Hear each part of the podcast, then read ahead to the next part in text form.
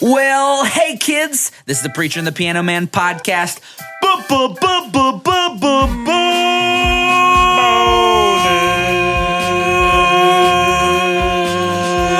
Bonus episode. There's been a lot of bonuses, and uh, we actually didn't intend on making this bonus episode until we realized that you all didn't actually hear the announcement last episode at the ball game. I had no idea. I know it feels like we're doing this on purpose, We're but not. I promise it's just us. It's not you, it's us. I mean, I'm so sorry.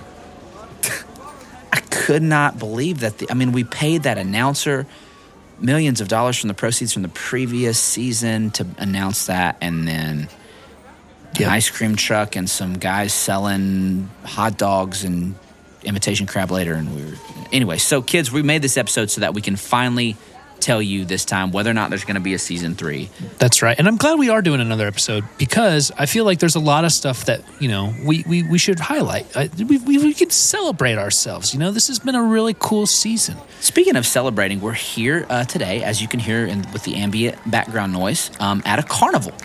Yeah. Um, and the reason why we're at this carnival is because the Roomba the robot invited us to a magic show that he's in.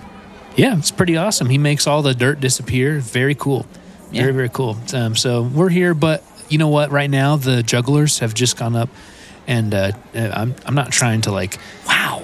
you know, to my own horn here, but Look at him. He's juggling six alligators. yeah, I remember when I was in sixth grade. So this would be a great time for us to just chat about some of our favorite memories from the podcast. And uh, um, And specifically today, since we've really hurt the kids this season, I feel like we should dedicate this episode to the kids. Yep. Just out of, you know, our own sorrow and we just want to say we're sorry. So, kids, we're going to walk you through the top kids moments from season two with, at the end, some secret lost footage from one of the episodes that never made it in. enough wasting time, Tyler. My first pick for my favorite moment of this season with kids involved was that one time that Carter thought a baked potato was a human boy. We are getting a call from a real kid, totally real kid, on the newly upgraded Preacher and Piano Man Global Satellite uh, Network. It cost millions of dollars, but we were able to pay for it from the proceeds of last season, season one. So uh, let's, let's go ahead and take this call. Kids, go ahead. Hi, this is Carter, and I need some friend advice. I met a boy in my kitchen. He was just sitting there on the cabinet, and I asked him his name and where he's from, and he was being kind of rude. He never answered. But then, right when I was about to ask him if he wanted to play, my mom came in, picked him up off the cabinet, wrapped him in foil, and put him in the oven for 45 minutes. And then oh my goodness, we ate him for dinner. She put cheese and bacon and sour cream and salt and pepper, and we just ate them like a bunch of hungry great white sharks. And he was delicious, and I feel terrible about it. What should I do? Well, Carter, I hate to say it, but I think your friend wasn't a boy, it was a potato. Yeah, baked potato. And I love those too. Let's take another call. Well, that was a good one, Trevor. But my first pick is that one time Jared threw all the food out of his fridge and then filled his fridge with imitation crab and then joined with the other kids to break off from the United States of America and start their own country. Crab Tucky. That's pretty cool, but one time I blessed myself by filling my entire refrigerator with imitation crab. I had to throw away all the other foods so that I could fit as much of it as possible. Who says dreams don't come true? Hey, uh, excuse me, you kid that just talked. Can I come over to your house for dinner and have imitation crab? Yeah, my name's Jared. Just just to establish that for the canon of this podcast. Yeah. Uh, Jared, can I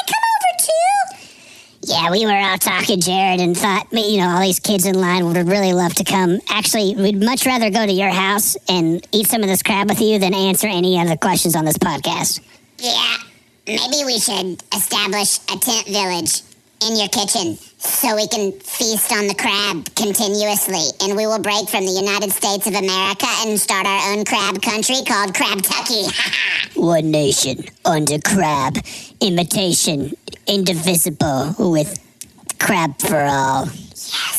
And as we nurture our bodies with the protein that comes from the crab, we will become unstoppable. And we will enter our new country in the next Olympics, and we will win a gold medal in every event. Yeah, but you, you think that metal's made of gold? Guess what? It's just gold spray painted imitation crab. You crab A! You crab A! You crab A! All right, well, kids, whoa. That one is so good. And you know, another one of my favorites, Trevor, is that one time a kid talked about Ric Flair on the podcast. Yeah, and I want my friend to be able to wrestle like Ric Flair, aka greatest pro wrestler of all time, aka the Nature Boy, aka Woo! aka NWA Wrestling Champion. They don't make them like they used to. Woo! Professional wrestling on TV is real, kids. Yeah, that's pretty good. If I was born, like, I don't know, in the 80s and I knew who that was. One of my favorite ones is when that one kid wrote the Thanksgiving poem about cosmic brownie imitation crab sandwiches. Remember that one? Yeah. I thank thee, God, for the sandwich I hate. It was something only a kid would create. For the meat I used imitation crab. For the bread I choosed the only thing I had a cosmic brownie. God surround me. I'm only 11, but is this heaven? oh, I love it. Yeah, I mean, that one would be good if you like to eat, you know, things that taste like Pepto Bismol tablet, like cosmic brownies. But um, my one of my favorites, super favorites, is that one time Riker's brother Sawyer busted you, Trevor. Well, hi there. I'm Sawyer, and my my brother Riker. He hid all of my underwear in his closet, all of it, and I had to persevere for three months without any underwear. He finally gave it back, but I wish someone would have told me. Trevor, Trevor, did you know? Um, uh, yeah, I try to forget that one. Um, well, you know what, Tyler? There's one more thing that we've never got to see before on the podcast. We recorded it, just didn't quite make the make the cut because of time. Secret lost footage Yeah, here. some some great lost footage. We asked you kids a question, and what your answers were were fantastic. Check it out. Now, kids, um, what about you? What foods do you think they had at the king's table? Well, I think they had Krispy Kreme donuts, hot out the oven, covered in sugary glaze, with imitation crab cream filling. Yum, yum, yum, yum, yum, yum, yum, yum. I think instead of having chicken nuggets shaped like dinosaurs, they should have imitation crab nuggets shaped like chickens. Yeah, and I think they had buttery, sizzling steaks of imitation crab. Yeah, and I think they probably had chocolate milkshakes with a little bit of M&Ms, maybe some brownies, cookies, and some imitation crab. I think that they probably would do like my favorite Mexican restaurant and bring out salsa that I can dip imitation crab in.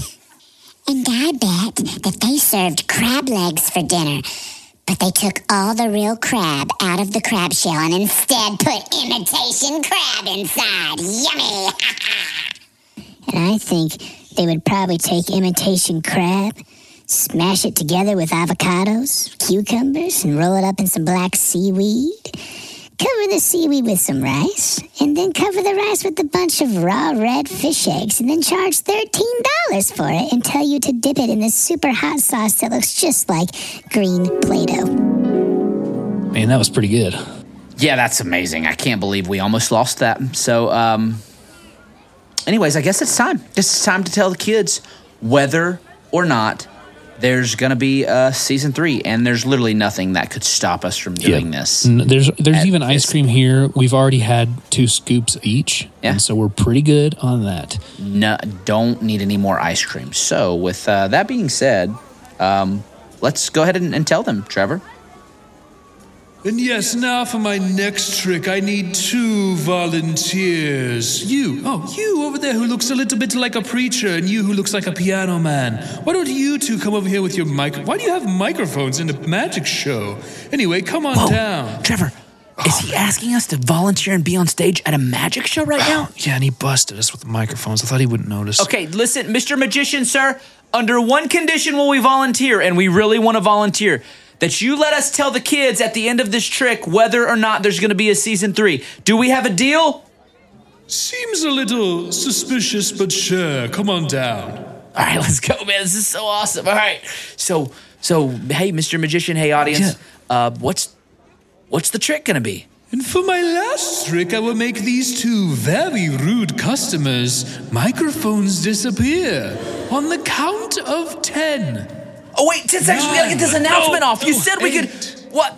He's counting so fast. I don't think we have enough time to say whether or not. Just a simple yes or no. If we could have another Ten, season. ten seconds doesn't seem like enough time, but now it does actually seem like we probably did have enough time because he's still going right now. And maybe we should. quarter. Should we? Uh, do, Do we you have find time? it really hard to talk when somebody else is talking at the same time? I can't. Yes, I, can't. cannot Will you- focus. can we- I don't know what to do right now. Presto.